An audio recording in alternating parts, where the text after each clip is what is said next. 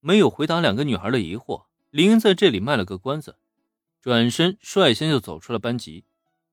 有了帽子和口罩的掩护，他在校园里曝光率大大的降低了，至少没有再出现围堵事件，简直是可喜可贺呀！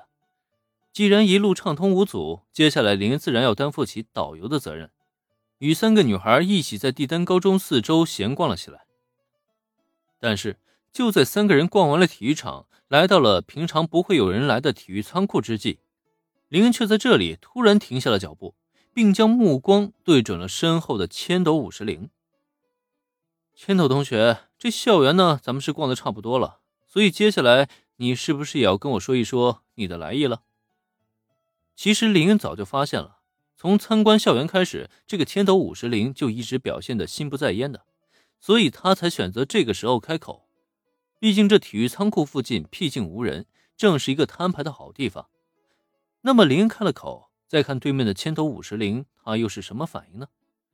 在听到林的话以后，千斗五十铃的表情明显愣了一愣，但在下一刻，他却变魔术一般的凭空掏出一把外表十分华丽、疑似由象牙和黄金制造而成的滑膛枪，并且将枪口直接对准了林恩的脑袋。林恩同学。放学后，我能拜托你和我一起去一趟游乐园吗？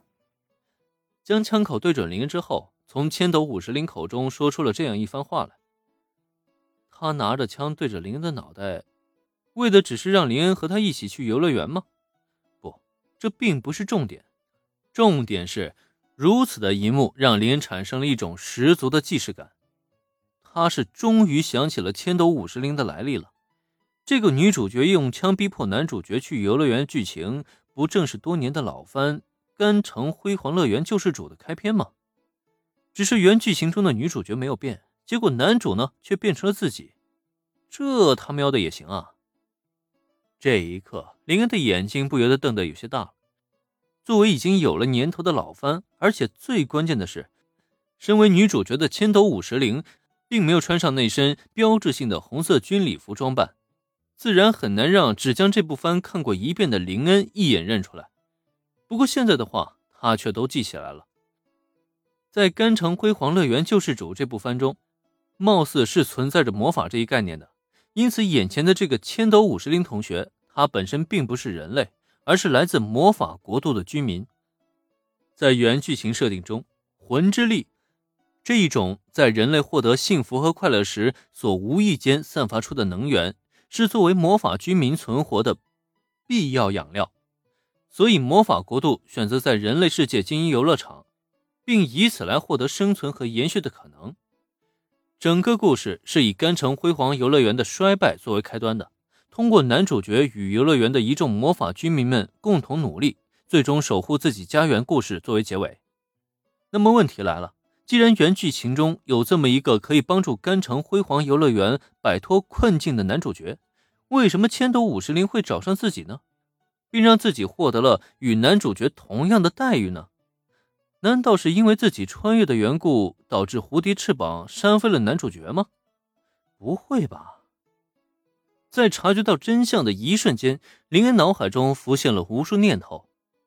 但对面的千斗五十铃，他并不知道林恩早就看穿了一切。等待了片刻，发觉林恩并没有反应，他眉头微皱，稍稍抬起了他的枪口来。所以，林恩要是不回答的话，他是不是打算一枪就把林恩给崩了呀？在这一刻，林恩笑了。其实，在察觉到千斗五十铃的真实身份之后，他就已经知道，这个看上去冷峻无比的冰山美人。他跟自家那个冰山未婚妻并不相同，雪之下雪乃的冰冷是性格的一种扭曲，更大的是来自家庭方面给他造成的影响，所以才会导致他变成了现如今这副状态。可千斗五十铃不同啊，他的冰山性格纯粹就是单纯的沟通障碍，虽然心里想的东西很多，但却完全不善于表达，并不是真正的待人冰冷，这两者之间可是有着相当本质的区别。因此，在面对千斗五十铃的时候，林恩倒是不介意好好的逗对方一番。怎么样，回答呢？哎，千斗同学，我觉得你这可不是邀请人的态度啊！面对枪口的威胁，林恩的表情不见任何的变化。但就在他说完这句话之后，却见对面的千斗五十铃短暂一愣，竟然毫不犹豫的直接扣动了扳机。我勒个去啊！还真开枪啊！察觉到对方的手指动作，林恩当即一歪头，一枚子弹就这样险之又险的擦着他的脸颊划过。还好，要不是提前有所准备，在这么近的距离下，保不齐这一枪就会打中自己了。虽然明知道那是对人体无害的子弹，但真要是挨上一下，估计也得疼上半天呢。嘿，这么危险的武器对着人使用可不好。所以，千斗五十铃同学，所以这个还是交给我来替你好好的保管一下吧。